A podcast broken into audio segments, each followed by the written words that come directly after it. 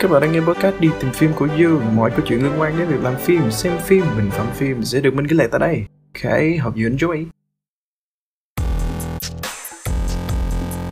Cảm ơn các bạn đã đến với podcast đi tìm phim số thứ 5 The Shawshank Redemption là phim đang giữ vị trí số 1 trong danh sách phim yêu thích của mình hiện tại. Đây là một trong những phim đã bắt nguồn cho sở thích điện ảnh của mình. Kịch bản phim đầu tiên mà mình được đọc cũng chính là The Shawshank Redemption. Tính đến lần gần nhất, à, thì đây là lần thứ tư mình đọc để làm cái podcast này và mình cũng đã xem phim đến lần thứ năm. Không một từ nào có thể diễn tả nổi. Mình xem nhiều rồi đấy đọc review của nước ngoài cũng nhiều nhưng mà mình cảm thấy là mình chưa thực sự có nhiều câu chữ. Mình nghĩ là mình chưa đủ tầm để có thể viết một bài nhận xét hay là một bài review về phim. À, mình sẽ dành tình cảm này sự hiểu biết hiện tại của mình để nói về phim dưới góc nhìn của một người tuổi đôi mươi. Và mình biết mình biết chắc chắn là mình sẽ viết lại phim này tại một thời điểm nào đó góc nhìn của mình nó khác đi có thể lúc đó mình 30 hoặc là 40 tuổi chẳng hạn sẽ thật là thú vị nếu mà có thể nghe lại những cái dòng tâm sự của mình hiện tại sau ờ, 20 năm nữa. Và bắt đầu thôi nào. Năm 1994, The Shawshank Redemption lần đầu tiên được ra mắt khán giả tại Liên hoan phim Toronto và được giới phê bình đánh giá khá cao. Tuy nhiên, phim không thành công tại phòng vé cho lắm. Mình hiểu điều này. Tác phẩm của đạo diễn Frank Darabont không phải là một sản phẩm có bề ngoài quá hào nhoáng. Một bộ phim được quay trong cuộc tụ tâm tối. Nói vui thì kiểu như đây là phim mà mọi người phụ nữ không thích cho lắm. Mình không biết vì sao người ta lại nói như vậy nữa. Phim có sự tham gia của những nhân viên được kính trọng nhưng không phải là những ngôi sao lớn và nó dài 142 phút tương đối dài. Rõ ràng đây là một phim cần sự truyền miệng để tìm, để thu hút nhiều khán giả đến rạp để xem phim. Phim có diễn biến chậm. Theo mình thì chậm nhưng mà chắc.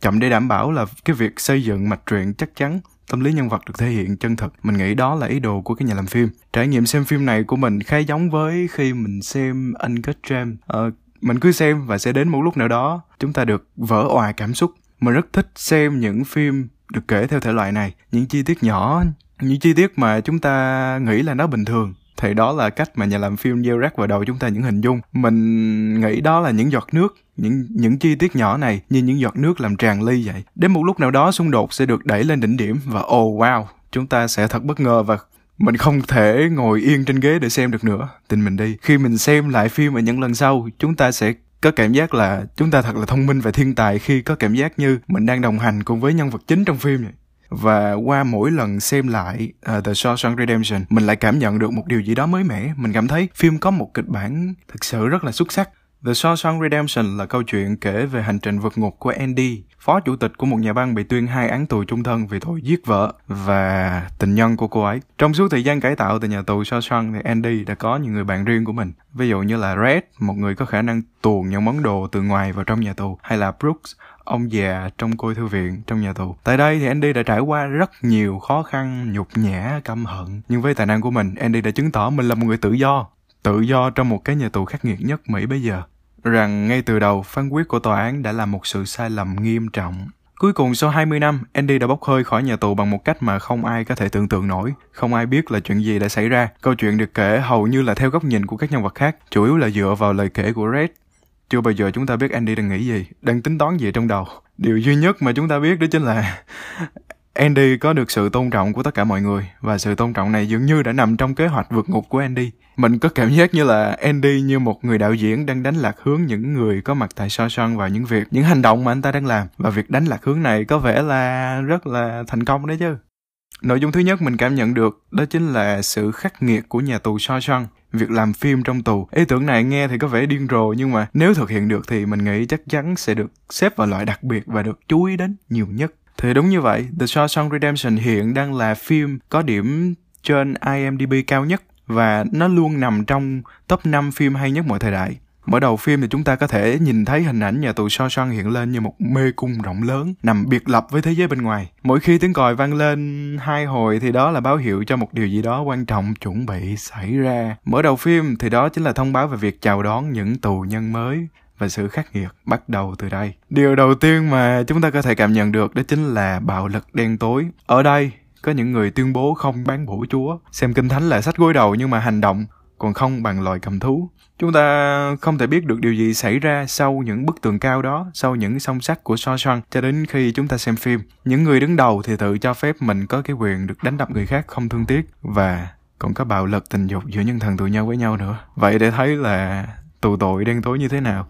Nếu như để ý thì chúng ta có thể thấy những cảnh bạo lực được các nhà làm phim kể lúc trời tối hoặc là trong một không gian kín giống như là phòng giặt ủi hay là phòng chiếu phim. Điều này cần thể hiện rõ một điều rằng tội ác ở đây tồn tại khắp nơi. Đó chính là tội ác nhưng ai công nhận đó là tội ác với chúng ta bây giờ. Trong khi Andy vô tội thì lại bị tuyên hai án tù chung thân. Và tại đây, cái chết bị xem nhẹ hơn bao giờ hết. Một tên mập bị quản ngục đánh đến chết vì tội la hét trong vòng giam số 5 dưới sự chứng kiến của các tù nhân khác. Và đoán xem, chẳng ai cần biết đến tên của gã mập. Điều họ biết đó chính là thằng mập đã chết rồi. Hình như cái chết luôn hiện hữu trong nhà tù và cái chuyện này nghe tương đối là bình thường. Cùng lắm thì trở thành câu chuyện bâng quơ mà những kẻ tù nhân khác nói với nhau vào sáng hôm sau, rồi sẽ bị lãng quên trong phút chốc. Hay là cái chết của Tommy, chàng thanh niên ra tù vào tội từ năm 13 tuổi này, là người có thể làm chứng cho Andy vô tội. Nhưng làm sao điều này có thể xảy ra? Có lẽ giống với lời của tên cai ngục nói lúc mở đầu phim. Hắn nói với tên tù nhân mới là tụi mày ăn khi tao cho phép tụi mày ăn, tụi mày ị khi tao cho phép tụi mày ị, hiểu chưa son of a bitch? Ờ, thì đến đây chắc là cây ngục sẽ nói tụi mày được ra tù khi tụi ta cho phép mày được ra tù, hiểu chưa? Andy là người nắm thóp được những kế hoạch đen tối của tụi cai ngục. Chuyện động trời gì sẽ xảy ra nếu như mà Andy được ra tù? Tụi cai ngục sẽ đi bóc lệch hết. Tommy bị giết chết bằng bốn viên đạn khi anh ta chưa hiểu chuyện gì đang xảy ra. Và hy vọng ra tù của Andy cũng bị vụt tắt từ đây.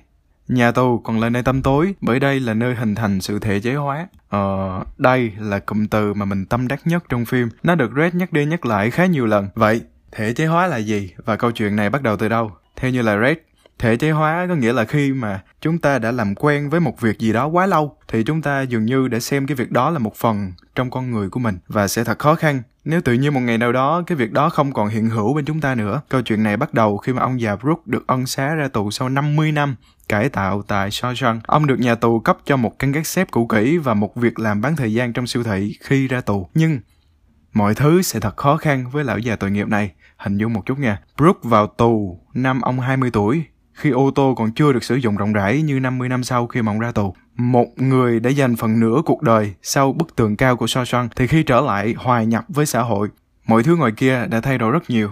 50 năm mà các bạn. Brooks sẽ trở thành một đứa trẻ học cách qua đường trên đại lộ đầy những chiếc ô tô nối đuôi nhau. Hay là Red, sau song sắt, Red là vua. Ông ấy là người âm thầm điều phối hoạt động của nhà tù. Red có thể lấy cho bạn một bao thuốc lá, một chiếc đĩa nhạc, hoặc một tấm áp phích Rita Hayworth nhưng mà ở ngoài kia anh ta chẳng là gì cả, anh ta sẽ chẳng là ai. Và điều điên rồ mà họ có thể nghĩ ra khi ra tù đó chính là đi giết người cướp của để được trở lại sao sân, được sống và chết tại sao sân, nơi duy nhất mà họ không cảm thấy bị cô độc. Điều thứ hai mình cảm nhận được đó chính là ánh sáng nơi tăm tối. Xem phim và cảm nhận được ánh sáng nơi tăm tối. Mình muốn nói đến Andy, một tù nhân đặc biệt trong ngục tù tăm tối Shawshank. Ngay từ lần đầu tiên Andy bước xuống xe với những tù nhân mới, dưới góc nhìn của Red, Andy là một người bình thường đến mỏng manh, tưởng như một cơn gió có thể thổi bay anh ta đi. Ai có thể tin là con người ấy đã xả liên tiếp 8 viên đạn và làm hai người chết, để rồi phải vào tù. Mình cũng cảm nhận được cái điều đó. Ừ, ấn tượng đầu tiên của mình về Andy cũng không đặc biệt mấy. Mình đã hoài nghi về việc tại sao đạo diễn không chọn một diễn viên khác nổi tiếng hơn để vào vai Andy thì khi đó mọi người sẽ ấn tượng hơn với cái anh Andy này. Nhưng càng xem phim thì mình lại càng có cảm tình với gương mặt này. Mình thấy đúng, phải chính là gương mặt này, nét diễn này thì phim mới thật xuất sắc như thế này. Kiểu Andy khó gần, lạnh lùng và khó đoán. Chẳng ai biết được là Andy đang nghĩ gì và cũng chẳng ai biết được một người đàn ông mỏng manh hời hợt như Andy có thể yêu cầu tên cai ngục mua bia cho những người bạn của mình uống.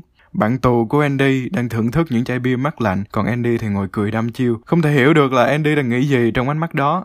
Có một câu rất hay của Red trong đoạn này. Có phải Andy đang muốn kết thêm bạn? Hay là anh ta đang cố lấy lòng những tên cai ngục? Hay đơn giản, anh ta chỉ đang cố để có được một khoảnh khắc được sống như một người bình thường. Ta thấy trong nụ cười của Andy là sự tự do và niềm hy vọng. Và đây đây đây đây đây nữa. Có một cảnh mà mình không thể nào quên, mình nhớ đến từng chi tiết diễn ra tại thời điểm Andy trong phòng phát thanh và mở nhạc cho toàn bộ nhà tù nghe một bài hát opera của Italia. Andy khóa kín cửa phòng giám mục và bật chậm rãi từng cái công tắc một. Chúng ta nghe thấy âm thanh đã to dần lên và vang xa đến sân bóng, phòng y tế, khu giặt ủi và mọi tù nhân đã dừng lại để nghe xem là quái quỷ gì đang xảy ra vậy.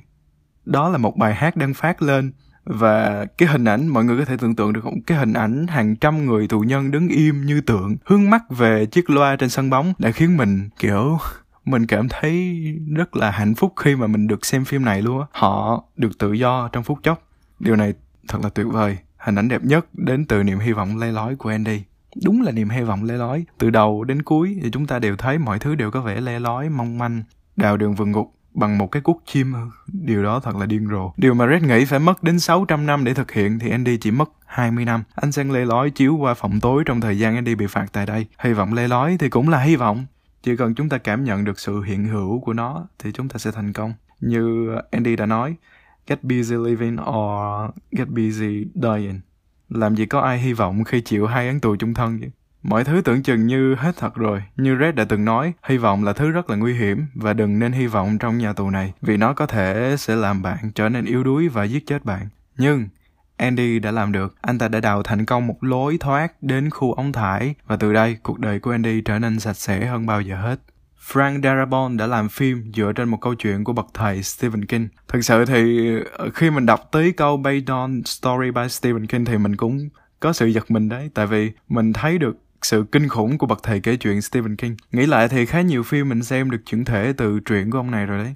Quay lại để nói, bộ phim này của Frank Darabont đã tự cho mình một sự thoải mái mà hầu hết các bộ phim đều sợ mạo hiểm. Bộ phim cân nhắc và chu đáo như lời kể của Red có một cảm giác ở Hollywood rằng khán giả, người ta thích những câu chuyện dễ tiếp thu, mới lạ và phải có sự cuốn hút ngay tức thì. Mình nghĩ rằng à, những bộ phim như vậy thì ít hấp dẫn hơn một bộ phim như là à, The Shawshank Redemption. Cuốn hút chúng ta và làm mất đi nhận thức rằng chúng ta đang xem một bộ phim. Về kỹ thuật quay phim thì mình thấy rất khéo léo, không phô trương. Ờ, có một cảnh được quay từ trực thăng để thiết lập hình ảnh nhà tù và mình rất là thích cảnh này. Mình thích cách sử dụng những âm thanh trong vụ giết người ban đầu được tái hiện khi một tù nhân trẻ nhớ lại mô tả của một người đàn ông khác về tội ác. Và xem lại phim, mình còn khâm phục hơn cả lần đầu tiên xem. Tình cảm dành cho những bộ phim hay thường phát triển cùng với sự quen thuộc. Cũng như với âm nhạc, tất cả nghệ thuật tốt là về một cái gì đó sâu sắc hơn những gì nó đáng có. Vừa rồi là những cảm nhận của mình về bộ phim The Shawshank Redemption. Mình hy vọng là có thể nghe feedback của mọi người về những câu chuyện phim mình đã làm podcast trong series đi tìm phim. Mình là Dương, xin chào và hẹn gặp lại. Goodbye and good night.